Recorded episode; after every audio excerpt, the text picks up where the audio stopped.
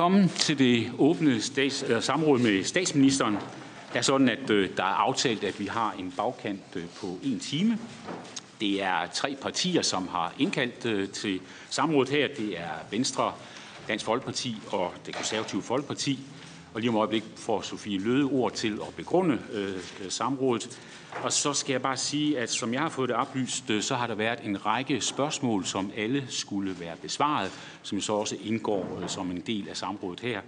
Og så skal jeg huske at sige, at øh, jeg ved, at folketingsmedlemmer er rigtig dårlige til det, men man skal huske at trykke sig ind og ud, øh, fordi så går det også med ud til tv-serier osv. Værsgo, Sofie Løde, for begrundelse. Tak for det, formand. Venstre, Dansk Folkeparti og det konservative Folkeparti har indkaldt statsministeren i samråd i dag, fordi vi er dybt bekymrede over den måde, som statsministeren er i gang med at rokke ved det danske folkestyres helt grundlæggende funktionsmåde. Tilbage i juli måned, der udsendte statsministeren en pressemeddelelse, hvor i at hun udover at meddele, at man ønskede at tredoble antallet af spindoktorer i statsministeriet, jo også samtidig meddelt, at hendes øverste spindoktor skulle ansættes som ny øh, stabschef i et nyoprettet politisk sekretariat i statsministeriet, og samtidig bliver medlem af regeringens to magtfulde udvalg, koordinationsudvalget og økonomiudvalget. Og altså en ting er jo, at statsministeren synes, det er en, en god idé at bruge skatteborgernes penge på en, en tredobling af spindoktorer, og som med undtagelsen af lønloftet for stabschefen jo betyder, at vedkommende også får en hidtil uset og rekordhøj løn på næsten halvanden millioner øh, kroner. En anden ting er, at statsministeren i ramme alvor besluttede at sætte en politisk udpeget spindoktor i spidsen for et sekretariat af neutrale embedsmænd i statsministeriet. Det er i sig selv et frontalopgør med den måde, vi kender dansk forvaltningstradition øh, på, og man må sige noget af en alvorlig glidebane at begynde at bevæge sig ud på, uden at der har været mulighed for, at man også har taget en åben demokratisk drøftelse og debat om hensigtsmæssigheden heraf. Heldigvis på det punkt, der er statsministeren jo kommet på bedre tanker, efter at beslutningen udløste, må man sige, voldsom kritik fra både professorer og juridiske eksperter og også en række af Folketingets øh, partier. Og derfor vil jeg egentlig også gerne til en start øh, huske at rose øh, statsministeren, fordi efter de her kritiske spørgsmål, så har øh, statsministeren jo nu så også besluttet at ændre på organisationsdiagrammet, som er blevet oversendt til udvalget, så stabschefen ikke længere har instruktionsbeføjelse over neutrale øh, embedsmænd, lige med undtagelse af en øh, sekretær i øh, sekretariatet, hvor det er en lille smule øh, mudret. Det må vi håbe ikke bare er en, en skinøvelse på papiret, men også udtryk for, hvordan det reelt skal fungere i praksis i, i statsministeriet. Og så er der en tredje ting, og der kommer vi sådan set til det, der er kernen for hele det her øh, samråd. Det er, at statsministeren har valgt at gøre sin øverste spindoktor til fuldgyldigt medlem af regeringens to magtfulde udvalg, økonomiudvalget og koordinationsudvalget, vel at mærke på lige fod med ministerne, men som det absolut eneste medlem af de to magtfulde udvalg, så er statsministerens spindoktor pudsigt nok ikke omfattet af åbenhedsordningen. Vedkommende er heller ikke omfattet af reglerne om at offentliggøre sine oplysninger om økonomiske interesser, og mens samtlige og dermed alle medlemmer af regeringens koordinationsudvalg og økonomiudvalg står til ansvar over for Folketinget, også i forhold til de beslutninger, som man i fællesskab træffer i de to udvalg, så er øh, stabschefen pudsigt nok også undtaget øh, herfra. Og dermed kan man jo sige, at samtlige medlemmer af økonomiudvalget og koordinationsudvalget står til ansvar over for Folketinget, undtagen stabschefen, som ellers er et ligeværdigt og fuldgyldigt medlem af de to øh, udvalg. Og det betyder jo også, at der ikke kan føres øh, parlamentarisk kontrol med de beslutninger, som øh, stabschefen er med til at træffe på lige fod med landets øh, ministre.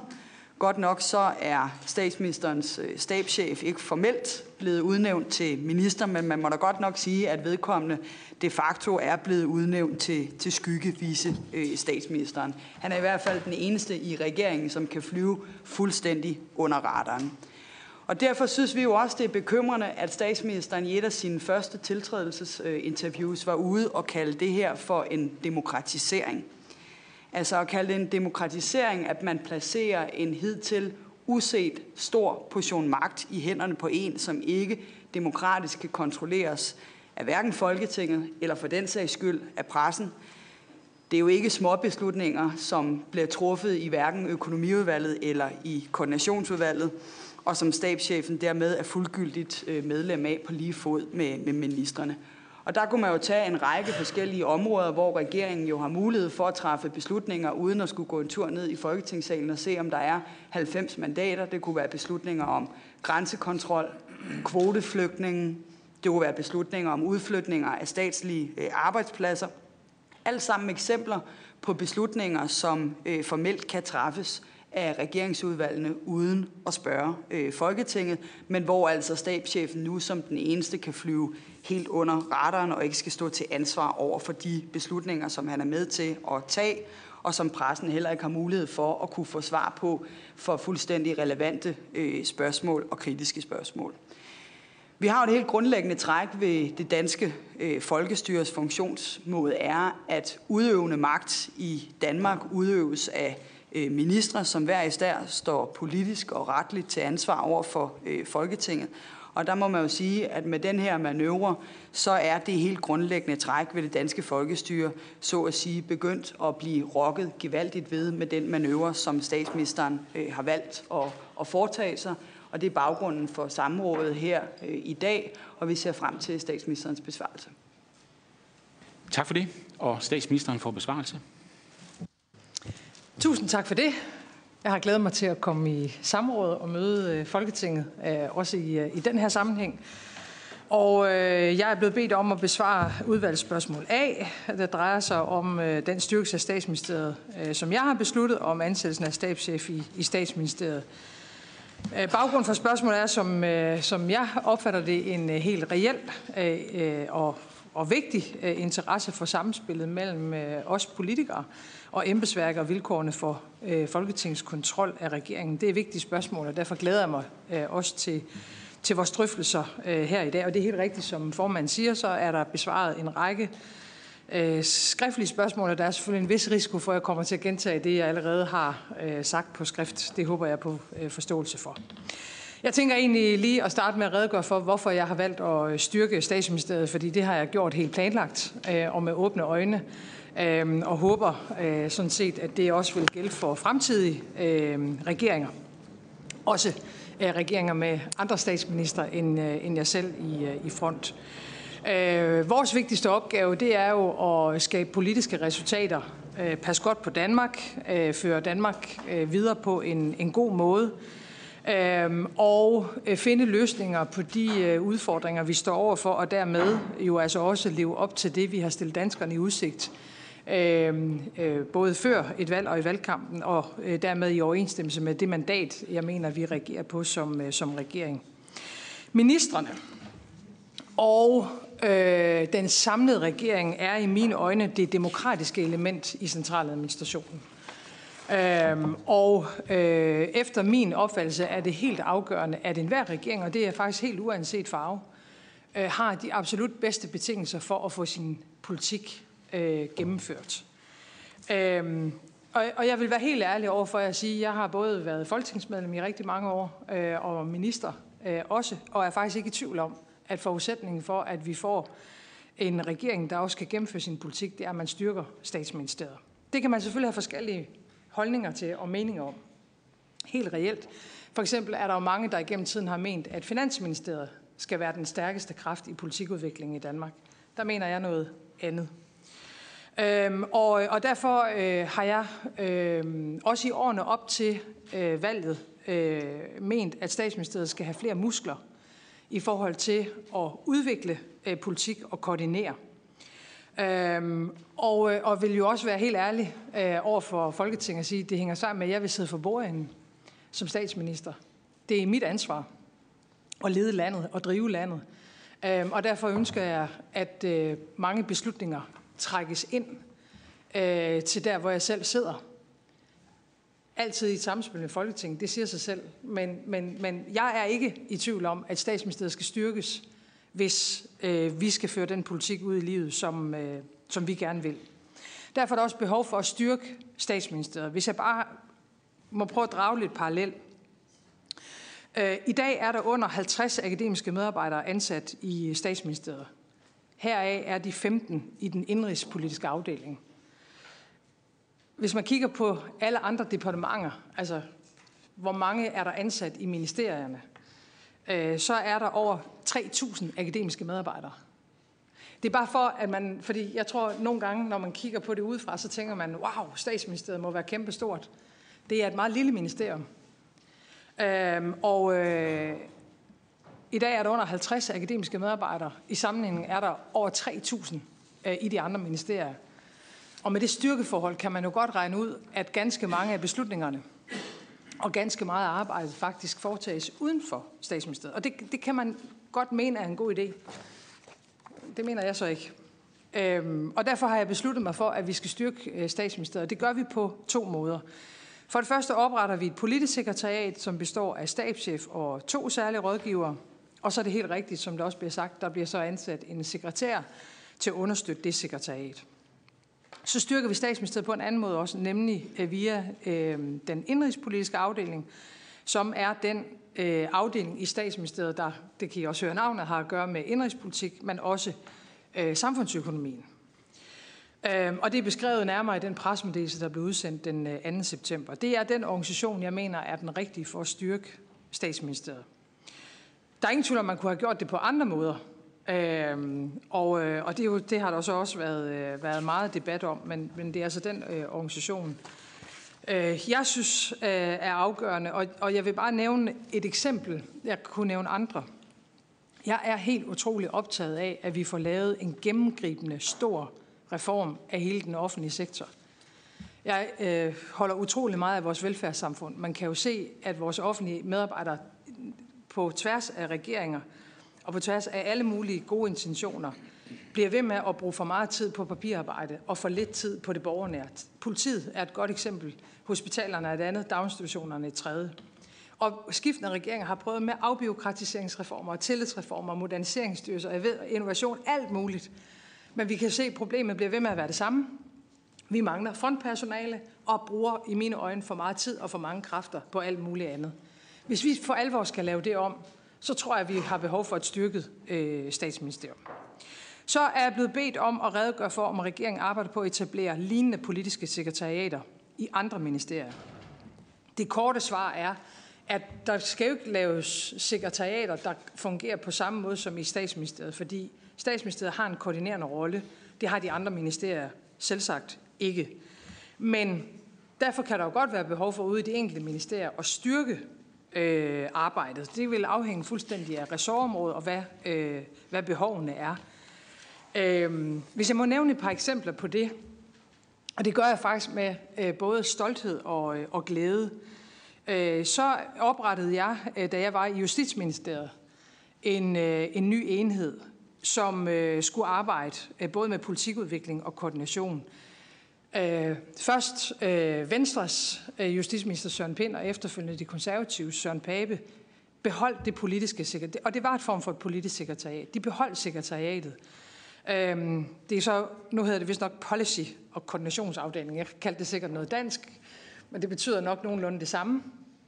Øh, og jeg er faktisk øh, utrolig glad over, at en borgerlig regering, der efterfølger en socialdemokratisk, beholder noget af den strukturforandring, jeg selv var med til at skabe, fordi det må alt andet lige indikere og tyde på, at den tjener ministeren godt, uanset politisk farve. I Beskæftigelsesministeriet, øh, der gjorde jeg øh, lidt af det samme. Øh, der lavede vi også en organisationsændring af departementet, så vi lavede et minister- og ledelsessekretariat. Mig bekendt beholdt den borgerlige regering også det, og, og var glade for det. Og det er jo godt, øh, rigtig godt, fordi jeg har det faktisk sådan, at ligegyldigt hvilken farve regering der sidder, så skal den kunne være regering. Altså et land skal kunne ledes, og en regering skal have de bedste forudsætninger for at bedrive regering. Så egentlig bare en glæde over, at den borgerlige regering kunne bruge noget af det, vi gjorde dengang. Det kan jo være, at det kommer til at gå på samme måde med, med det, vi gør i statsministeriet. Det får vi at se. Så er der det øh, rigtig, rigtig vigtige spørgsmål omkring kontrol. Og det er Folketingets opgave, øh, og det varetager I, er jeg helt sikker på, på, øh, på bedste vis. Øh, og her bliver der spurgt til det her med, at stabschefen nu er medlem af regeringens økonomiudvalg og, og K-udvalg eller koordinationsudvalg. Jeg synes at kunne læse, at det, der ligger i spørgsmålet der, indikerer, at Folketinget mener, at der er et kontroltab. Det mener jeg overhovedet ikke, der er. Øhm, fordi det er jo minister, der står til ansvar over for Folketinget. Øhm, og det skal vi. Og det skal vi gøre i alle de beslutninger, vi træffer. Og det er sådan set ligegyldigt, hvor de beslutninger træffes henne. Om beslutningen træffes på gående på en gang, eller i en mailudveksling, eller i en formel beslutning, eller i et lovforslag, så skal vi stå til ansvar for det, vi gør. Øhm, og det er øh, den øh, vigtigste, det vigtigste imellem Folketinget og regeringen, det er, at I, øh, I kan kontrollere øh, os. Øhm, det rådgivere skal, og det er hvad enten det er klassiske embedsmænd eller de politiske rådgivere, som er kommet ind i centraladministrationen. Jeg vil bare sige, at da de kom med få i 2001, var jeg en af de absolut største kritikere. Det husker, øh, det husker Jens Rode, øh, som skulle forsvare det øh, dengang. Det har jeg jo sammen med mange grin af igennem tiden, fordi Øhm, øh, når man er minister, har man også behov for politisk rådgivning øh, af anden karakter end den, man får fra det traditionelle øh, embedsværk. Øhm, så i mine øjne er der ikke, er der ikke nogen forskel Medlemskabet for stabschefen i forhold til øh, koordinationsudvalget og økonomiudvalget betyder jo ikke, at stabschefen får del i ministerens kompetencer. Og det skal han, og hvis det på et tidspunkt bliver en hun, selvfølgelig heller ikke have. Det betyder jo alene, at stabschefen indgår i de drøftelser, der er. Fordi det er en minister i Danmark, og jeg gentager det bare lige uagtet, hvor man må træffe beslutninger som minister, det gør man på mange forskellige niveauer, så er det så er det beslutningen, man står til ansvar for. Og, og de handlinger, der følger øh, deraf, det er sådan set uagtet, hvordan beslutningen den træffes. Øhm, øh, så, så man kan sige, når, når, når jeg vælger at lade stabschefen indgå både i økonomiudvalget og koordinationsudvalget, så er det ganske enkelt, fordi jeg mener, at stabschefen øh, er med til at berige de drøftelser og de diskussioner, vi har øh, i regeringen. Så tror jeg også lige, øh, at det kan være vigtigt at få sagt, at den måde, man organiserer sig på som regering, er der faktisk ikke på den måde faste regler om. At det er jo blevet så indgroet en tradition, at der er et økonomiudvalg og et koordinationsudvalg, at det tænker vi alle sammen, det er der i en regering. Men det kunne, jeg kunne sådan set vælge at altså afskaffe dem. Jeg tror, det vil være svært i dagligdagens arbejde, så derfor videreføre det i lighed med, med andre regeringer. Men for eksempel har vi jo valgt at nedsætte et nyt udvalg omkring grøn omstilling det har der ikke været tidligere. Det er fordi, vi ønsker, at klima skal fylde øh, mere, og den grønne omstilling skal fylde mere. Men det kunne man også lade være med, man kunne i princippet også lave et fjerde og et femte udvalg, afhængig af, hvordan man vil organisere sig øh, som, øh, som regering. Og dermed også sagt, det er sådan set regeringen, eller skiften af regeringen, der beslutter, hvem der deltager i møder i, øh, i regeringsudvalget. Og her tror jeg bare til sådan en almindelig oplysning, at der sidder andre embedsmænd også. Man kunne engang med også godt få det indtryk, at det er politikere, der sidder der men i, øh, igennem en længere periode er den eneste, der har siddet i begge udvalg, det er statsministerens de, departementchef. Så tror jeg også, det har været under skiftende regeringer, uden det nogensinde har været til diskussion i Folketinget. I øvrigt interessant nok, apropos øh, demokrati og, og gennemsigtighed. Øh, så der er ikke noget kontroltab. Vi skal stå til ansvar for alt, både hvad vi gør og hvad vi siger, og det har vi selvfølgelig øh, tænkt os. Og så vil jeg bare øh, øh til sidst øh, henlede øh, opmærksomheden på det, øh, Folketingets lovsekretariat øh, oversender i et notat i juli, og det, øh, jeg citerer, Lovsekretariat bemærker i den forbindelse, at grundlovens og ministeransvarlighedslovens ordning for ministers ansvarlighed over for Folketinget for regeringspolitik og administration grundlæggende er upåvirket af, hvordan regeringen internt tilrettelægger sine arbejdsprocesser. Ansvaret vil til syvende og sidst altid være vedkommende ministers. Og det er jeg fuldstændig enig i. Tak. Tak til statsministeren for besvarelsen. Øh, og nu går vi i gang med spørgerunden, og som vi aftalte indledningsvis, så er det sådan, at øh, jeg giver to spørger ord, og så får vi et svar, og så fremdeles. Og for at alle kan være med, så nævner jeg lige, hvem der har bedt om ordet indtil nu. Det er Sofie Løde og Peter Skorup, det er Marmar Kado og Pernille Vermund, det er Jens Rode og øh, Martin, øh, Martin Gersen, og så er det Morten Dalin. Og dermed siger jeg værsgo til dig, Sofie Løde. Tak for det, og tak til statsministeren for besvarelsen, hvor vi øh, må sige, vi kom vidt omkring også med mange ting, der ikke havde meget med, med, med spørgsmålene øh, for det her samråd nødvendigvis øh, at gøre. Og som jeg også prøvede at sige meget, meget klart i min motivation for samrådet her, så er der jo ikke nogen her om bordet, der sidder og siger, at vi synes, at øh, det er helt forfærdeligt eller helt forkert, at statsministeren har haft et ønske om at styrke statsministeriet. Jeg prøvede sågar også at rose statsministeren for, at øh, det, man havde startet med at sende over til Folketinget, nemlig at stabschefen skulle have instruktionsbeføjelse over for nogle neutrale embedsmænd, det havde statsministeren pludselig valgt at bakke på. Det fortjener ros, fordi det var jo noget andet, der var lagt op til øh, i første øh, omgang. Jeg har heller intet problem med politiske sekretariater. Jeg har selv i sin tid som sundheds- og ældreminister oprettet et politisk sekretariat. Det, der er det afgørende, det er, at det består af politisk neutrale embedsmænd, at det er embedsmænd, hvortil der ikke er instruktionsbeføjelse fra en spindoktor over for de neutrale embedsmænd. Det er kernen i dansk forvaltningstradition.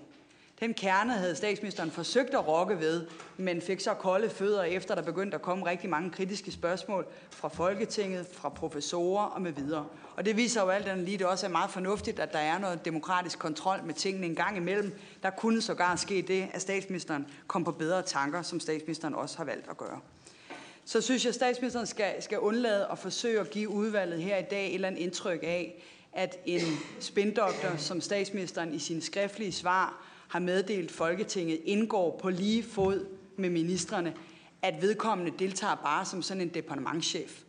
Altså, det er jo ikke sådan en snakkeklub, hvor man bare har sådan nogle drøftelser i regeringens koordinationsudvalg og økonomiudvalg.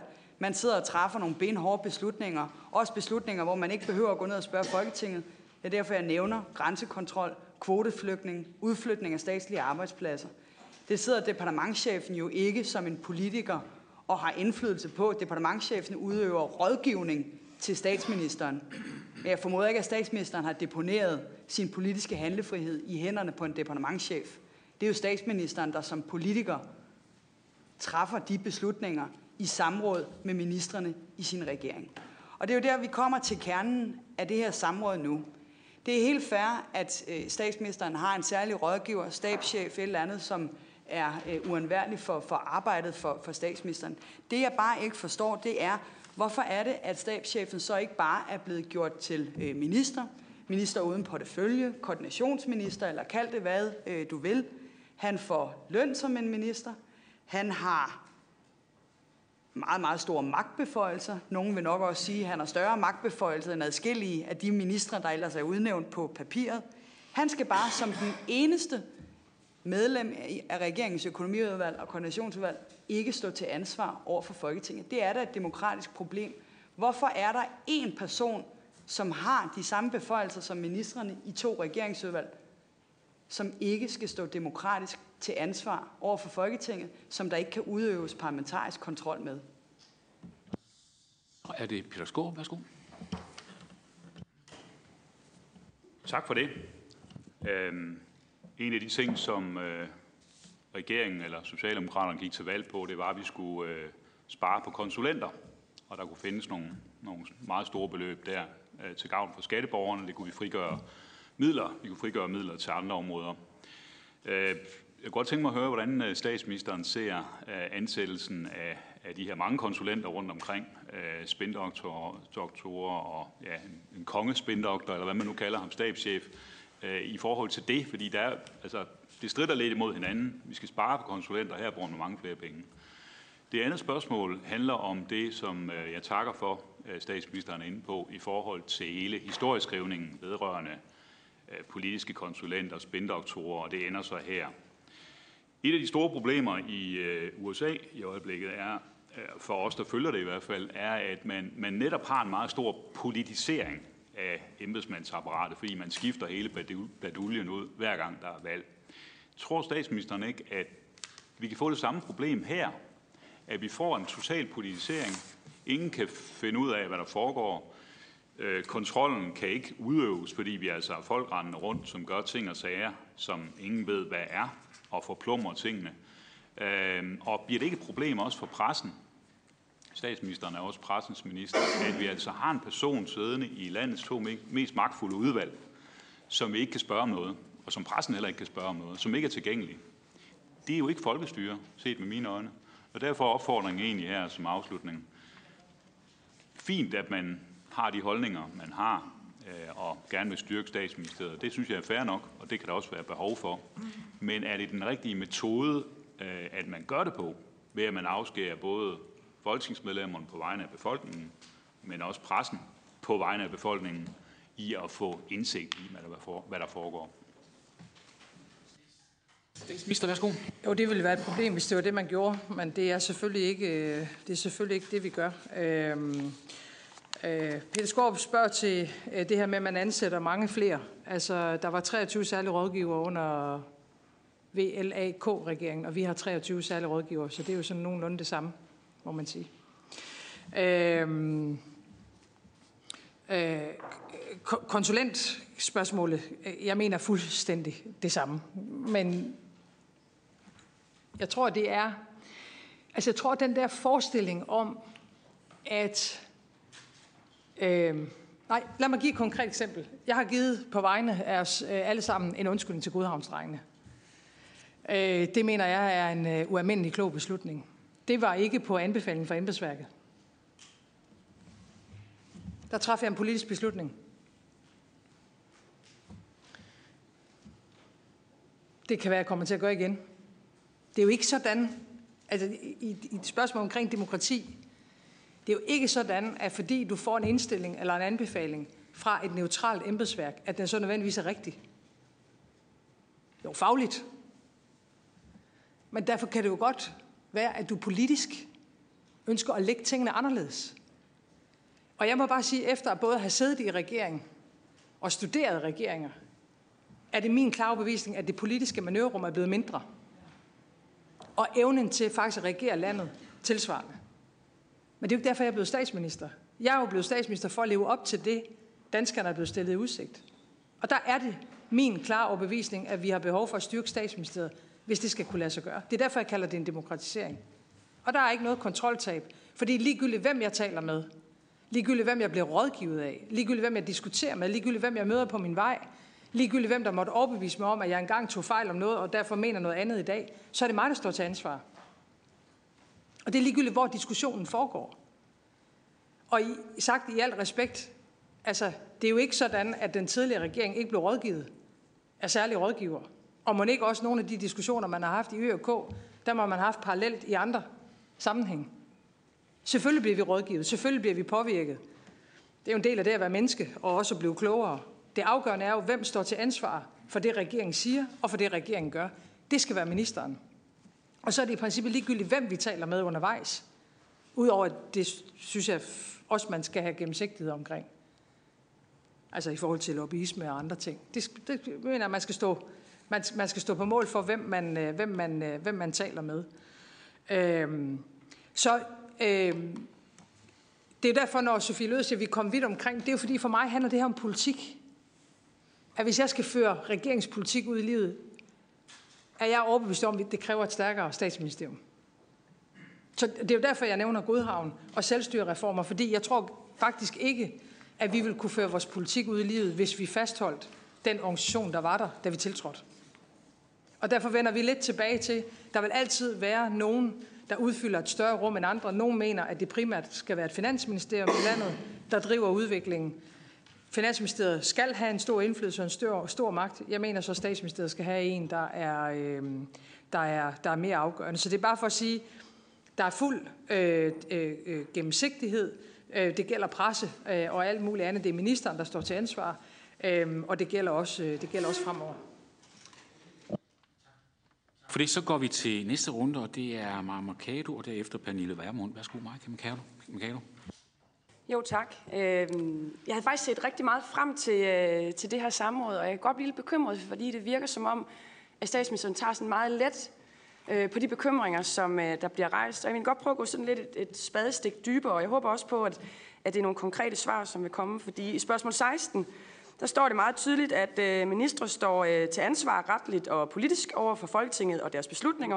Og der står også, at stabschefen er ansat som embedsmand. Samtidig i øh, spørgsmål 10, så står der, at stabschefen sidder på lige fod med øh, andre ministre. Så det, jeg gerne sådan vil eksplorere, er sådan rummet for, at man har en person, som er udpeget til at være embedsmænd, men som agerer politisk i det rum. Øh, fordi at, øh, det betyder jo nok, at man er ansat som embedsmand, men når man agerer politisk, bliver man, altså, vil det jo også være reelt nok at blive øh, forholdt øh, det ansvar, som, øh, som man så udøver. Så øh, jeg har egentlig sådan øh, tre spørgsmål. Har Folketinget reelt mulighed for at udøve parlamentarisk kontrol, når der sidder en embedsmand, som altså agerer som politiker i et forum? Kan øh, stabschefen, altså når nu stabschefens holdning tæller på lige fod med andre ministre, det har øh, statsministeren besvaret i flere spørgsmål, så kan han jo potentielt være med til at forkaste en fagministers indstilling, når man ligesom sådan kigger både rundt og, og, og konkluderer. Så kan det godt være, at man ikke stemmer med håndsoprækning, men, men, man, øh, men man konkluderer. Er statsministeren enig øh, i det, at han øh, potentielt kan være med til at forkaste en fagministers indstilling? Og er statsministeren også enig i, at det jo ikke bare er en embedsmand, som sidder på lige fod med andre minister, det er faktisk en, som vil få mere indflydelse i, de, i det stabschefen jo både sidder i koordinationsudvalget og i økonomiudvalget, og derved får en langt større og mere koordinerende rolle end nogen af fagministerne. Øh, sådan set har. Så håber vi kan komme lidt dybere på den del, der handler om øh, den øh, politiske ageren. Tak for det. Værsgo, Pernille Vermund. Tak. Tak for en grundig gennemgang.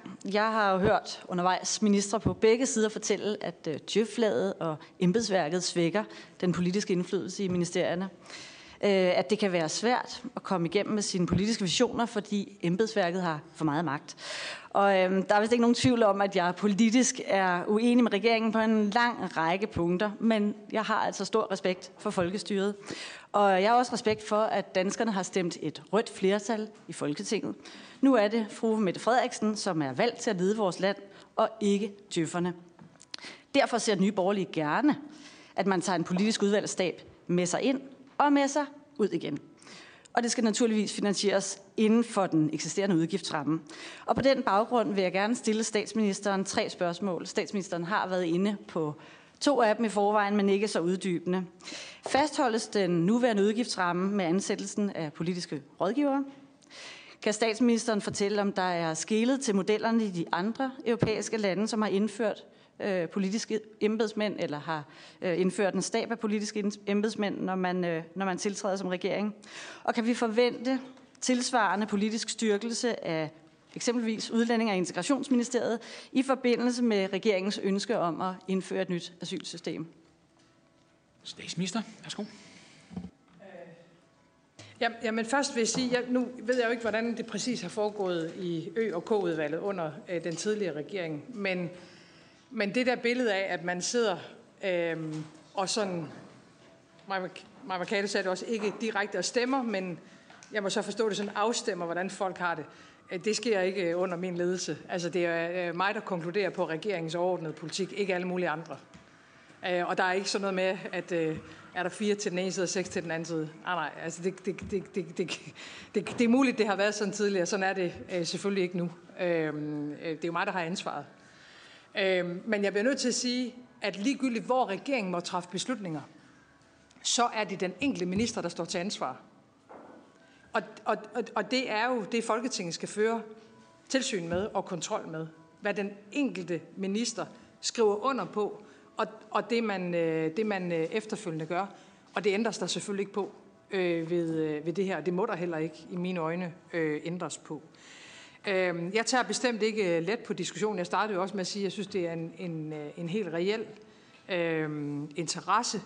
Jeg håber på, at øh, når vi når lidt længere i, øh, i diskussionen, at vi så får rum til at tage den diskussion, som Pernille Vermund rejser, øh, nemlig om balancen mellem det politiske valg, som er det demokratiske led. Altså, embedsværket i Danmark er ikke demokratisk. Det er det jo ikke. Det er jo mennesker, der er ansat på baggrund af en faglighed. Det demokratiske led i Danmark i centraladministration, det er ministerne. Ikke alle mulige andre. Øhm, så jeg håber egentlig, at vi på et tidspunkt får lejlighed til en lidt dybere diskussion af, om vi er sikre på, at balancen er den rigtige. For jeg må bare sige, at igennem tiden har jeg talt med mange ministre med alle mulige forskellige farver, der når kameraerne er slukket, tilkendegiver, at det er svært at få lov til at føre den politik, man gerne vil føre. Og det, vi kan jo se efter den tidligere regering en rimelig kras kritik er blandt andet Finansministeriet. Og det er jo en række forskellige ministre, der har været ude med den. Det er jo ikke nødvendigvis en kritik, jeg deler. Det er da bare en relevant diskussion. Apropos øh, den store demokratidiskussion. Når jeg har talt om på lige fod, så er det i forhold til drøftelserne. Øh, det, der er ikke nogen, øh, øh, der er ikke nogen øh, embedsmænd, og det er ligegyldigt om det er særlige rådgiver eller, eller klassiske embedsmænd, der kan overrule øh, den beslutningskraft, jeg har som statsminister. Det skal man selvfølgelig heller ikke kunne. Øh, det, er, det, er, det er klart. Øh, øh, så er det til Pernille Vermunds øh, spørgsmål. Nej, altså udgiftsrammen fastholdes. Øh, så det, at der bliver ansat flere i statsministeriet, øh, udjævne, så at sige, at et, et fald i bevillingerne i, øh, i andre ministerier. Har vi skælet til, hvordan man gør det i andre lande? Jeg kan ikke på stående fod give et, et billede over, øh, hvordan det ser ud, men øh, altså i en række sammenlignelige lande med os, altså sammenlignelige demokratiske modeller, så er der jo øh, i hvert fald i nogle lande adgang til mange flere øh, medarbejdere, politiske kabinetter, øh, embedsmænd, end, end vi har haft tradition for i Danmark. Og det er ikke noget, vil jeg gerne sige, der afskrækker mig. Altså den diskussion om, vi har den, øh, den, rette, øh, den rette balance. Øhm, og, øh, og så er der spørgsmålet om, om, øh, altså, om vi også ønsker at styrke øh, Øh, integrationsministeriet. Jeg kan ikke på stående fod redegøre for, hvad ministeren der øh, gør sig af overvejelser, men, men jeg, er da, jeg er da helt overbevist om, at hvis Danmark gerne vil stille sig i spidsen for at lave et helt nyt asylsystem, øh, hvor vi flytter øh, retten til asyl spontant fra Danmark til, øh, til nærområderne, hvad der vil være det eneste rigtige at gøre, så vil det da kræve en helt anden politisk kraft, både i forhold til EU-systemet, FN-systemet, det internationale og, og dermed øh, også herhjemme. Det og næste runde er Jens Rode og Martin Gersen. Værsgo, Jens Rode. Mange tak for det, og øh, tak for, øh, for svarene. Radikale Venstre er jo ikke med i det her samråd, eller til indkalde det her samråd, selvom vi jo også har rejst sagen, øh, både i præsidiet og over for medierne. Og det er fordi, øh, i vores øjne er der jo ikke foregået noget øh, ulovligt, eller noget, som statsministeren ikke kan gøre. Og derfor øh, synes vi sådan set, at øh, vi hellere vil have en mere principiel diskussion af det her. Øh, og det vil vi så til gengæld meget gerne, øh, sådan lidt på den lange bane, fordi øh, selvom jeg synes, der er mange ting at være begejstret øh, over med statsministeren, så kan jeg også godt blive lidt bekymret øh, i tilgangen til, til det her. Øh, og derfor øh, synes jeg, at det vil være på sin plads, om statsministeren vil øh, elaborere en lille smule over, hvad hun mener, når hun øh, til Folketinget skriver, at øh, den pågældende embedsmand øh, agerer på lige fod med alle andre i, udvalg, i udvalget. Og om statsministeren ikke kan se, at det kan bringe nogle spekulationer op om, hvor de kompetencer så ligger, og hvordan man så stiller for eksempel de pågældende til ansvar. Fordi det er jo meget fint at sige, at det er jo altid øh, statsministeren, der står med ansvaret osv., men vi har jo set tidligere i historien, at det kan være meget vanskeligt at stille ministre til ansvar. Altså det her lokale har været ramme om adskillige samråd øh, i den forløbende periode, hvor det har været svært at finde ud af, hvem havde egentlig ansvaret for begået lovbrud, som vi jo alle sammen øh, kender til. Øh, og om det her så ikke er med til at sætte et ekstra lag ind, som gør det mere mudret, hvis ikke vi har nogle meget klare retningslinjer, og hvis ikke vi får det diskuteret ordentligt og dybt i, i Folketinget. Det er den ene ting. Så kunne jeg også godt tænke mig ud fra statsministerens udtalelse om, vi har ministerstyre i øh, Danmark, øh, tænke mig en, øh, nogle ord om, øh, hvordan øh, statsministeren ser ministerstyre over for begrebet folkestyre. Øh, jeg foretrækker jo, at vi har folkestyre i det her land, og ikke øh, ministerstyre. Men det kan jo være, at der har været en fornuftig mening med det, øh, som statsministeren øh, har sagt. Og så er der jo historien, øh, hvor man kan sige, der, der kan jo altid komme den her farvelse, og nu nævner statsministeren det selv. Jeg husker jo tydeligt farvelsen, da og det afsted kom jo mange betænkninger, og Jens Peter Christensen udvalg, og så videre, og så videre. Øhm, det, der er egentlig afgørende for mig, det er, at hvis jeg kigger igennem historien, så er det en institution, der hele tiden vokser i størrelse med de særlige rådgivere. Hver eneste gang, at et parti kommer, eller nogle partier er i opposition, så kritiserer de den nye regering for at styrke den der institution af særlige rådgiver. Og når de så selv kommer i regeringen, så får den lige et nyk opad, og lige et nyk opad. Og derfor vil jeg gerne spørge statsministeren, om ikke statsministeren mener, at det bør være Folketinget, der overordnet sætter rammen, om måske ikke statsministeren, men, men, men ministeren som formand for Socialdemokratiet, vil være med til, at vi iværksætter et arbejde, som skal udstikke nogle rammer for, hvis vi for eksempel gerne vil have det anderledes i Danmark, at vi skal have styrket den politiske øh, del i, øh, eller styring i, øh, i, vores, øh, i vores centrale administration. Øh, fordi vi jo har et system, hvor vi ikke har politisk ansatte embedsmænd, sådan helt principielt. Og om ikke, at det kunne være øh, en idé, at man iværksætter et arbejde, der sådan skal, skal kunne diskutere det lidt dybere, for nu at bruge øh, statsministerens øh, egne ord. Og en ting er jo forholdet mellem regering og folketing. En anden ting er jo også embedsmændenes stilling i centraladministrationen, som man jo også skal tage hensyn til, fordi jeg kunne godt, hvis jeg var departementchef i statsministeriet, måske få en anelse trækninger ved øjet, øh, hvis det var sådan, at øh, jeg ikke stod øh, fuld, med fuldstændig klarhed over, hvordan kompetencerne øh, er fordelt, øh, eftersom det er jo set før i tiden, at øh, departementchefer har røget sig en tur. Så det, øh, det, er jo, det er jo også et element, som vi er nødt til at diskutere. Men for os er der ikke noget galt eller ulovligt i det. Det er den principielle diskussion om, hvad er det for et styre, vi vil have. Og hvis vi vil styrke statsministeriet, det synes jeg er en rigtig, øh, rigtig set. Tak. Hvordan skal det så gøres? Tak for det. Martin Giertsen, værsgo. Ja tak, og jeg vil også godt kvittere for, for statsministerens øh, svar. Jeg kunne i virkeligheden godt tænke mig, hvis, hvis statsministeren kunne tage os med ind i sådan en, altså lidt mere, en lidt dybere tour de force i, øh, i regeringens øh, koordinationsudvalg og økonomiudvalg.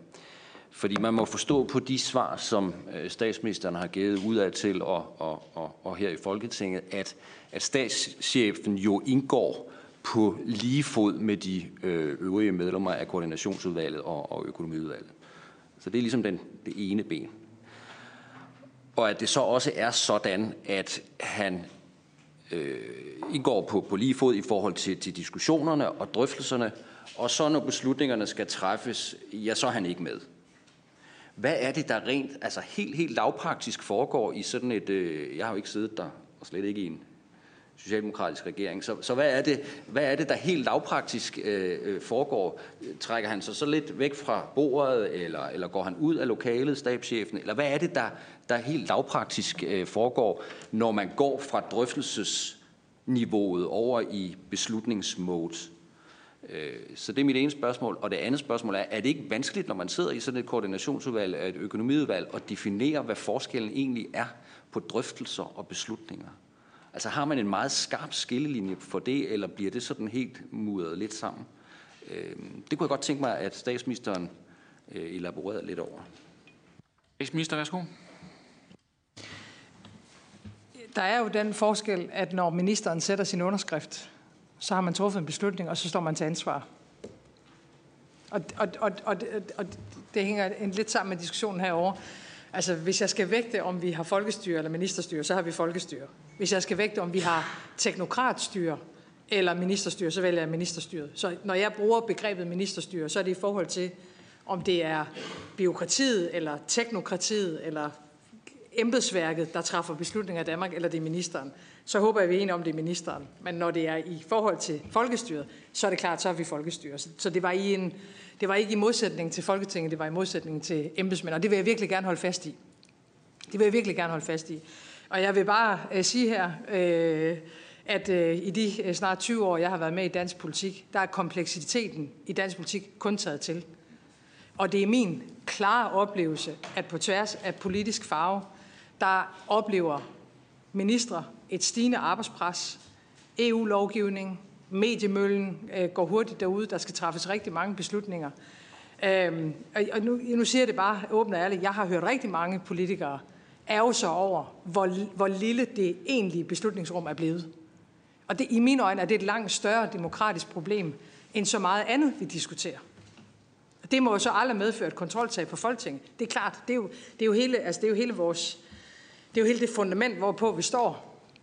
Men jeg tror, man må, man må bare ikke tro, at hvis ikke der er en minister, der træffer beslutninger, at der så ikke er andre, der gør det på vegne af ministeren. Altså det rum, der er for beslutninger, det fyldes jo ud af nogle andre, hvis ministeren ikke gør det. Og der tror jeg, at vi har behov for at styrke det politiske led i regeringers arbejde. Og min, jeg vil tro, at den model, jeg laver i statsministeriet, jeg vil tro, den overlever et regeringsskifte. Og det vil jeg næsten håbe, at den gør, fordi jeg vil tro, efter mig kommer der sikkert en borgerlig statsminister på et tidspunkt, som vil gå ind ad døren og tænke, ja, det er det rigtige at gøre, fordi ja, nu har jeg bare set det to gange før. Først en styrkelse af Beskæftigelsesministeriet, efterfølgende af Justitsministeriet, og det valgte den borgerlige regering ikke at ændre på. Hvorfor? Fordi at borgerlige minister selvfølgelig har set det samme som jeg, nemlig at det ville være svært at leve op til det, Pernille Vermund var inde på. Fordi ligegyldigt, om man kan lide den her regering eller ej, altså ud fra partifarve, så må der jo være et særskilt ønske om, at en regering faktisk kan regere. Og det har landet jo behov for. Ikke? Så, så, så jeg er enig i, at der er masser af principielle diskussioner i det her. Øhm, for mig går det bare videre i virkeligheden end den her regering og en Socialdemokratiet. Øh, og det er derfor, jeg har kaldt det en demokratisering. Fordi en regering, der ikke kan føre sin egen politik ud i livet, det, det er jo faktisk heller ikke specielt demokratisk. Det er derfor, jeg tror på en styrkelse. Jeg, jeg vil meget gerne være med til at diskutere det her videre, fordi der gemmer sig jo en masse diskussioner under. Jeg tror bare omvendt også, man må holde fast i, at regeringen ikke skal definere, hvordan Folketinget arbejder. Ligesom jeg også nok vil advare mod, at Folketinget dikterer, hvordan regeringen arbejder. Altså, jeg, jeg tror, for begge institutioner må gælde, at det er Folketinget med præsidiet og formand, der beslutter Folketingets arbejdsgang. Øh, og, og det er, mener jeg også er nødvendigt, at en regering, det skal være transparent selvfølgelig, men jeg tror, det er godt at, at, at skille øh, de to ting. At på lige fod handler alene om drøftelser øh, og diskussion og, øh, og dialog. Der er ikke nogen ministerkompetencer på ressortområderne. Det er jo det, der adskiller en minister fra øh, alle andre, når det, når det handler om den formelle øh, beslutningskompetence. Og der er stabschefen selvfølgelig ikke på lige fod. Det er klart, fordi beslutningen er en underskrift, det er ministerens. Øh, øh, kan jeg invitere ind for i et, øh, i et koordinationsudvalgsmøde? Øh, nu har jeg deltaget i, øh, i lidt forskellige. De kan se ret, øh, de kan se ret forskellige ud. Øh, altså, øh, og jeg, jeg tør ikke redegøre for, hvordan det har været øh, under øh, Fogh Rasmussen og Lykke Rasmussen. Øhm, øh, øh, jeg tror, det vigtige er at sige, at selve beslutningskompetencen, den er hos den enkelte ressortminister, uagtet hvad der måtte foregå i udvalgene. Det er den enkelte minister, der står til ansvar for den beslutning, der træffes på ressortområdet. Øhm, og, og, og det er så ligegyldigt, hvad for nogle udvalg man har, eller om man har udvalg, ikke har udvalg. Øhm, det, det er den enkelte minister, der står til ansvar. Hvis vi så over i, at der bliver rådgivet ulovligt, som Jens Rode rejser, så, så er vi jo i en helt anden, altså så er vi jo i en helt anden, øh, en helt anden diskussion. Øh, øh, I de snart 20 år, jeg har været medlem her i Folketinget, har jeg ikke set så mange spørgsmål fra Folketinget gående på, hvad der diskuteres i Ø og K. Hvis jeg sådan lige prøver at huske tilbage, øh, må ikke de har indgået i, øh, i Irak-kommissionen, altså hvilke beslutninger der var i den daværende regering, men den, den kommission blev jo nedlagt øh, af, den, øh, af den tidligere regering. Men det er egentlig bare for at sige, at jeg har ikke set så mange spørgsmål gående på Ø og K, og det er jo fordi, at den måde Folketinget fører kontrol med, det handler om den enkelte ressortminister. Men, men det kan selvfølgelig være, at jeg husker forkert, men jeg kan ikke huske mange spørgsmål gående på det igennem tiden. En almindelig folkeoplysning, så er klokken nu 14.50. Og de næste to, jeg har, er Morten Dalin og Morten Messersmith. Værsgo, Morten Dalin. Tak for det, og tak til statsministeren for besvarelsen og for at tage sig tid til at øh, komme her. Statsministeren sagde en, en masse ting, jeg godt kunne tænke mig at spørge lidt ind til. Øh, det første det er i relation til det spørgsmål, Martin Gertsen stiller, hvor Martin Gertsen prøver at blive klogere på forskellen mellem beslutningerne i regeringens koordination og økonomiudvalg og drøftelserne. Fordi statsministeren jo tidligere har sagt, at det kun er i drøftelserne, at stabschefen indgår på lige fod. Men statsministeren svarer sådan set ikke rigtigt. Statsministeren siger, at det med beslutningerne, det ligger hos den enkelte minister. Men betyder det så, at der ikke bliver truffet nogen som helst beslutninger i regeringens koordinations- og økonomiudvalg?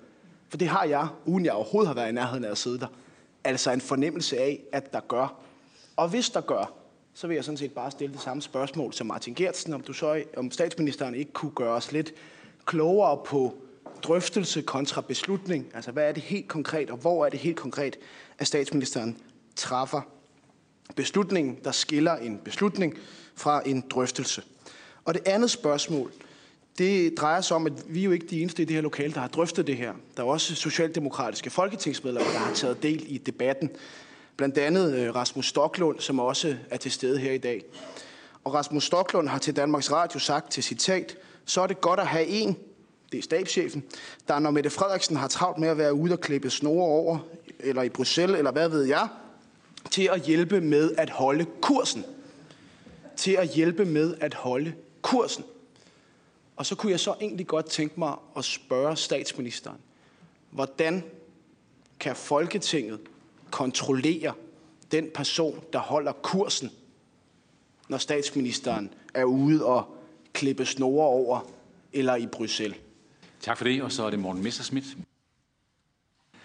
Ja, man kan undre sig over, at det kan være svært at holde kursen for en regering, der består af et parti, men det skal jeg overlade til øh, statsministeren selvfølgelig at, øh, at tilrettelægge. Statsministeren siger, at øh, Øh, det er ministre, der står til ansvar, og det er jo fuldstændig rigtigt. Sådan er grundloven indrettet. Vil statsministeren så lige bekræfte, at der findes ministre her i landet, som ikke er medlemmer af KU-udvalget, og derfor altså modtager instruks fra KU-udvalget? Det vil jeg gerne have øh, fuldstændig eksplicit. Altså, at der er medlemmer af hendes majestæt dronningens regering, der ikke sidder i Ø og K-udvalget, men modtager instruks fra Ø og K-udvalget. Så i forhold til det med at styrke det politiske øh, element, der tror jeg ikke helt, jeg forstår, hvordan konstruktionen her er. Altså, jeg forstår på statsministeren, at stabschefens funktion er for at citere Stoklund, så holde kursen, når statsministeren ikke selv kan være der. Men er det ikke rigtigt, at stabschefen refererer til departementchefen? Og departementchefen er vel ikke politisk udpeget? Så hvis det skulle være sådan, at stabschefen refererede til en politisk leder, så skulle stabschefen jo ikke være stabschef, men have en eller anden form for ministeriel øh, rangorden. Så, så hvordan kan man instruere en, der refererer under departementchefen, til at repræsentere statsministeren. Det forstår jeg simpelthen ikke. Jeg må sige, det er jo noget af en krig til synligheden, statsministeren begiver sig ud i. Var det 3.000 øh, akademiske medarbejdere, som, som hun ønsker at opruste imod? Det er jo det er en modig statsminister. Især når oprustningen består, var det en håndfuld medarbejdere i det politiske sekretariat. Altså man kan godt forestille sig, at det forslår som en skrædder et vist sted sydpå. Så hvorfor ikke gribe det anderledes an? Altså var der ikke andre måder, øh, hvis statsministeren ser sig selv i så stor en opposition til embedsapparatet, hvor man kunne styrke det politiske øh, element? Øhm, for eksempel i Folketinget. Statsministeren har talt, og brugt det udtryk flere gange, at hun ønsker at styrke statsministeriet. Men vi mangler lidt at få at vide, hvad det er, statsministeriet skal styrkes over for. Jeg forstår det embedsapparatet, men man kunne også godt udlægge det sådan, at det er over for Folketinget. Jo især fordi vi nu har en ledelse af Folketinget, som har valgt at skrinlægge alle planer om at øh, udvide øh, magtbeføjelserne i Folketinget undersøgelseskommissioner osv. osv. Vi har en ledelse, der specifikt siger, at den vil være stille. Rent sådan filosofisk kan statsministeren forstå, især når man ser på det partimæssige sammenfald, der er mellem statsministeriets ledelse og Folketingets ledelse, at nogen bliver en lille smule bekymret for, hvad det egentlig er, der driver øh, ledelsen af det her land, i forhold til, hvad er for nogle styringsinstrumenter, man har. Altså, der er en vis sammensmeltning af magtinteresser og partiinteresser. Og så derfor bare til sidst, kunne man forestille sig, jeg tror, at statsministeren har en langt større erfaring, end jeg har i det parlamentariske, kunne man forestille sig, at en sådan konstruktion, som statsministeren har valgt her, ville have været mulig, hvis der havde været mere end et parti i regeringen? Tak for det. Statsminister. Øh, ja, altså jeg kan afvise øh, fuldstændig, at den styrkelse, jeg mener er nødvendig af statsministeriet, er i forhold til, eller i modsætning til Folketinget. Altså jeg vokser jo ud af Folketinget, og øh, forventer jo også en dag at vende, at vende tilbage øh, til, til Folketingets arbejde. Det, der, der er næsten ikke noget, der kunne ligge mig fjernere, øh, vil jeg gerne sige. At, øh, så det, det kan jeg fuldstændig afvise. Det er heller ikke sådan, at jeg tænker statsministeriet i modsætning til resten af centraladministrationen. Det ville jo også være mærkeligt. Det var mere for at sætte i relief, at det kunne komme til at lyde som om, at det er noget kæmpestort. Og i virkeligheden er det jo, som spørgeren øh, selv antyder, en meget lille forøgelse, når man ser på, hvad, hvad der gælder for den øvrige centraladministration. Og det er jo ikke sådan, at statsministeriet skal overtage, hvad den øvrige centraladministration skal. Øh, jeg ønsker bare øh, at statsministeriet skal kunne være drivende. fordi det er mig, der har ansvaret. Og det er mig, der bærer det mandat at være statsminister. Det kan man have mange holdninger til, helt legitimt. Men det er mit ansvar.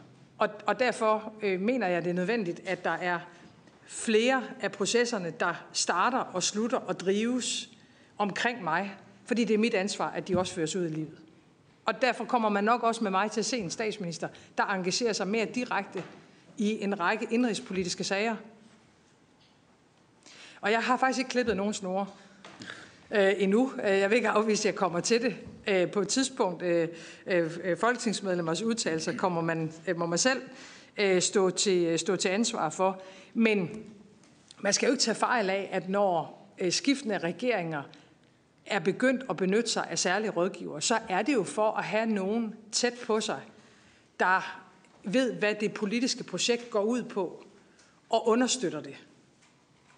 Og det, det står jeg fuldstændig på mål for, er nødvendigt. Øh, alt den stund, at centraladministrationen i Danmark jo ikke er socialdemokratisk, og faktisk heller ikke skal være det. Heller ikke skal være det. Så dem, der bærer regeringspolitik, ikke vores forvaltning, men vores politik, den, det er jo Socialdemokratiets politik. Det kan jo kun være os selv. Jeg kan jo ikke bede øh, neutrale embedsmænd om at være bære af den socialdemokratiske idé. Trods alt. Det er nok også, øh, det er nok også meget godt øh, at holde fast i, i den øh, opgavefordeling. Så er der øh, det her spørgsmål omkring øh, instruks eller ej. Altså, i forhold til regeringens udvalg er der intet ændret i forhold til tidligere regeringer. Ligegyldigt, hvor drøftelserne måtte være pågået, eller hvor beslutningerne internt i en regering måtte være truffet, så er det den enkelte minister, der står til ansvar. Øhm, og, og sådan mener jeg også, det, det bliver nødt til at, at være, så der er ikke, der er ikke, noget, øh, der er ikke noget ændret øh, der. Øhm, og, og det gælder så også i forhold til, øh, til Ø og K. Altså en regering koordinerer jo sit arbejde på rigtig mange niveauer. Der er det, der foregår i, øh, i de udvalg, der er, og så foregår der jo altså og træffes rigtig mange beslutninger på alle mulige andre ledere kanter. Øhm, og det er mit overordnede ansvar, hvordan regeringen ledes, og det er den enkelte minister, der har ansvaret for de konkrete beslutninger, der træffes. Og det er der ikke noget af det her, der ændrer på.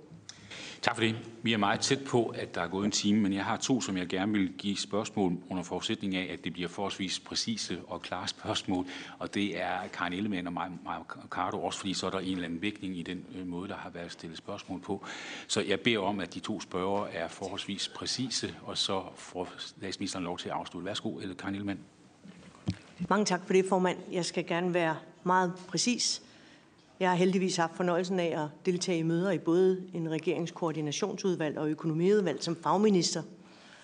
Jeg tænker godt, at man ikke er fagminister i statsminister Mette, Rasmussen, øh, Mette Frederiksens øh, regering, al den stund, at jeg i hvert fald betragter det som en kæmpestor mistillid til, til fagministre, at man vælger at sætte øh, en stabschef ind, øh, og så kan man diskutere, hvilke instruktionsbeføjelser øh, denne her stabschef har. Fordi Stabschefen er medlem nu af både koordinationsudvalget og økonomiudvalget, altså regulær medlem.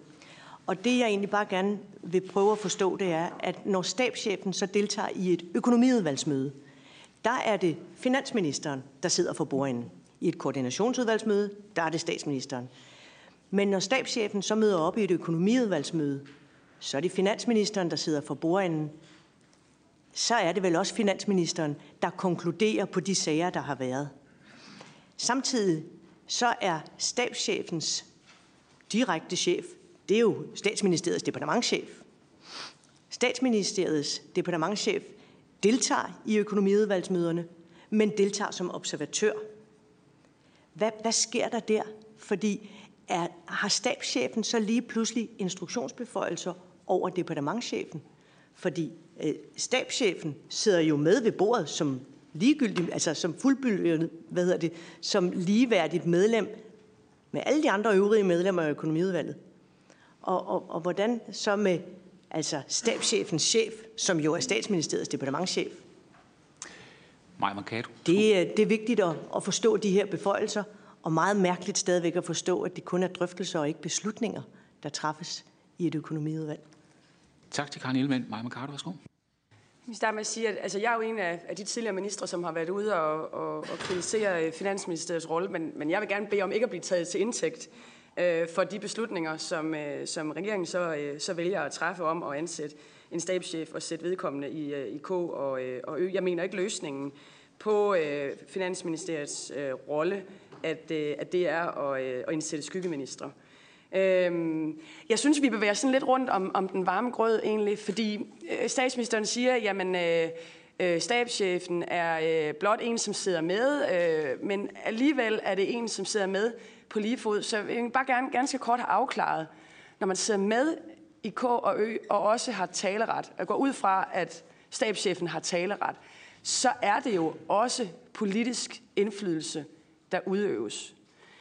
Det er det første spørgsmål. Og så øh, egentlig bare til det sidste spørgsmål. Er statsministeren så ikke også enig i, at når man både sidder i koordinationsudvalget og sidder i økonomiudvalget og har en koordinerende funktion og skal udstikke retningen, så får man også mere politisk indflydelse end almindelige fagministre, som ikke sidder i hverken koordinationsudvalget eller i økonomiudvalget? Det er sådan, at statsministeren har vist mig øvrigt, at der er lidt mere tid.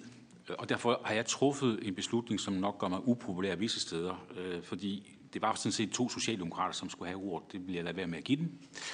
Og så vil jeg give ordet efterfølgende til Peter Skorp og Sofie Løde, og så tager jeg kampen med Socialdemokraterne efterfølgende. Så nu svarer statsministeren på de her øh, spørgsmål, og så bliver der en runde mere med de to navne, jeg lige nævnte, og så slutter vi der. Sådan. Ja, det, det er jo øh, i respekt for, at nogle af dem, der har indkaldt samrådet, gerne vil have en runde mere, så, så det, det synes jeg, vi skal give plads til. Altså for det første, det arbejde, jeg har sat i gang, bunder faktisk ikke i mistillid. Altså når Karen Ellemann siger, at det, jeg vil være ked af at være, det kan godt være, det vil være træls for dig at være ressortminister under mig under alle omstændigheder. Det vil være lidt, det kan også være, at brormand vil synes, det var lidt mærkeligt, hvis du sprang over øh, lige nu. Ikke? Øh, så, så det går, at vi skal holde os fra. Men for mig er det ikke, er, er det ikke et spørgsmål om, om, øh, om mistillid overhovedet. Det, det er øh, et reelt ønske om at styrke det politiske arbejde. Og det kan man så tro på eller ej, men det er faktisk det, der driver mig. Og det, hvis man ser, hvad jeg har sagt i årene op til at blive statsminister, så, det, så, så har det her jo gået igen. Og det er derfor, jeg, selvom det kan lyde lidt bagvendt, mener, det er en demokratisering. Fordi inde i ministerierne er det eneste demokratiske element, det er ministeren.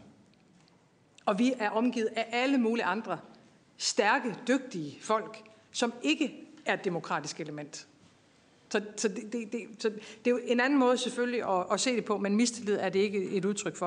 Jeg vil gerne understrege, at der bliver ikke ændret noget på instruktionsbeføjelser i nogen som helst retning. Hverken i forhold til embedsmænd den ene vej, eller i forhold til departementchefen. Særlig rådgiver svarer jo til departementchefen, og det ændres der selvfølgelig ikke på med, øh, med det her. Så vil jeg jo så i øvrigt gerne bringe en, en, en ny ting frem, fordi departementcheferne, der sidder en række departementchefer i regeringens udvalg også, Øh, og bliver her omtalt som observatører. Som betragter jeg det faktisk ikke, øh, og vil gerne her til gengæld, jeg har opfordret departementcheferen til også at tage ordet. Altså når en departementchef er jo en, en vægtig figur, øh, og jeg oplever en gang imellem, I ved, en situation, hvor departementchefen sidder og visker ministeren noget i øret, og det, det sker jo tit. Og der har jeg sagt, tag ordet, hvis man, når man sidder i udvalget og har noget, der vil bringe, hvad ved jeg, fakta frem, en ny viden, har en, en, en vinkel på det, lad os få det frem på, på bordet. Så det er bare for at sige, øh, også andre embedsmænd, der sidder i udvalgene, er af mig blevet inviteret til at tage ordet øh, på, øh, på møderne. Hvordan det har været gældende tidligere, sådan tror jeg også, det har været tidligere. Så det, det er bare for at sige, at embedsmænd er ikke kun observatører i regeringsudvalg. Øh, så, øh, ja, så er det det her med, træffer man beslutninger, eller drøfter man kun? Altså, det, jeg forsøgte at sige før, det er, at man drøfter mange ting internt i en regering på mange niveauer. Der træffes beslutninger på mange øh, niveauer. Det gør der jo selvfølgelig også i regi og Ø og K. Det ændrer bare ikke på, hvem der har ansvaret for beslutningen. Altså ligegyldigt, hvor en beslutning må træffes, når du er minister, og med hvem. Og bare sagt her, det er jo ikke sådan, at tidligere ministre i skiftende regeringer ikke er blevet rådgivet og at rådgiver dermed ikke har fået indflydelse på regeringspolitik. Selvfølgelig har det også fundet sted tidligere, og det vil det også gøre frem efter. Når beslutningen træffes, så er det ressortministerens beslutning. Og det er i princippet ligegyldigt, hvilke drøftelser der har været, og hvor beslutningen måtte være, være, være truffet. Øhm, ja, det håber jeg at svare på, øh, på de spørgsmål, der blev stillet. Så tager vi den sidste runde. Først er det Sofie Løde, og så er det Peter Skåb. Værsgo, Sofie Løde. Ja, øh, departementchefer kan selvfølgelig helt rigtigt deltage i, i drøftelserne i regeringsudvalget. Det opfatter jeg egentlig som værende øh, helt normalt, og kan afsløre for øh, statsministeren, at det vil i hvert fald ikke være noget nybrud, hvis den invitation er kommet til departementcheferen. Det, der er et nybrud, det er, at der er ikke nogen departementchefer i Danmark, der er medlemmer, eller har været medlemmer af nogen regerings økonomiudvalg eller koordinationsudvalg. Og her er vi jo ved sagens kerne. En spindoktor, der for første gang bliver medlem på lige fod med ministre af de to mest magtfulde udvalg i en regering, og dermed de facto jo også har væsentligt mere magt end adskillige af de ministre, som øh, statsministeren har valgt at udpege til sin øh, regering. Øh, så tror jeg godt, at øh, statsministeren kan klare sig uden øh, hjælpespørgsmål over for, for rækkerne over på, på den anden side. Så må ikke, at formanden bliver tilgivet, om ikke andet fra Socialdemokraternes formand.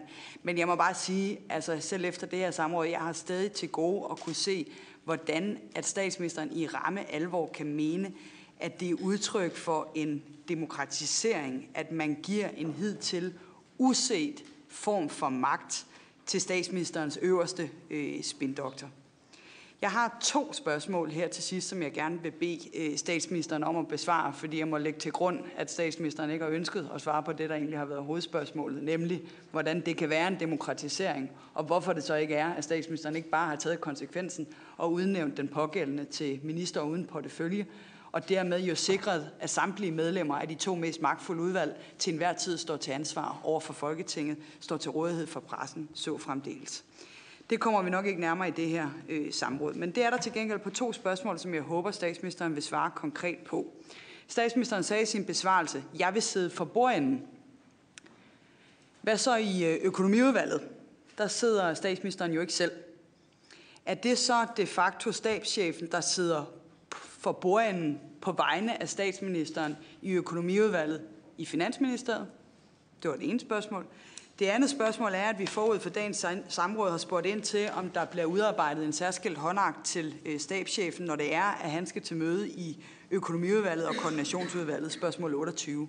Det har statsministeren meget behendigt øh, ikke øh, svaret på. Konkret spørgsmålet er besvaret formelt i form af, at der er sendt et stykke papir over med noget, der skal ligne et svar.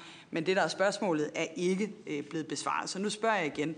Udarbejdes der i statsministeriet en håndakt til stabschefen forud for, at stabschefen deltager i økonomiudvalgsmøderne i Finansministeriet, hvor altså statsministeren ikke selv har siddet? Peter Skåb, værsgo. Tak for det, og tak for øh, statsministerens øh, besvarelse. Først lige i forhold til det, det sidste indlæg, som statsministeren havde her. Øh, der blev jeg en lille smule forvirret, og det kan statsministeren jo så slå fast, øh, fordi øh, om jeg skal være, eller øh, der er en naturlig forklaring. Det, det handler jo om, at vores spindoktor her, vi taler om, er medlem af koordinationsudvalget og økonomiudvalget. Så er det, at statsministeren siger, ja, det er rigtigt nok, men vi har faktisk også nogle andre, altså departementchefen, som Øh, figurerer på samme måde. Vedkommende har også øh, mulighed for at tale i hvert fald. Men øh, skal jeg forstå det sådan, at, øh, at statsministeren betragter øh, departementchefen som medlem også, altså med nøjagtigt de samme rettigheder som spindoktoren? Altså har de, har de fuldstændig samme rettigheder? Er departementchefen også medlem? Det er i virkeligheden det, jeg godt vil have svar på. I forhold til økonomien, Øh, der siger statsministeren, ja, det er det samme antal spændoktorer, den her regering har i forhold til den gamle.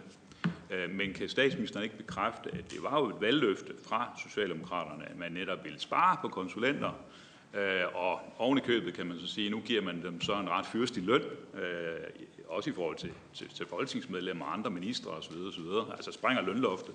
Kan statsministeren ikke bekræfte, at der jo, der jo så er sket det, altså øh, en væsentlig højere løn til de øh, pågældende, i hvert fald til en af dem. Øh, så lige i forhold til, øh, til øh,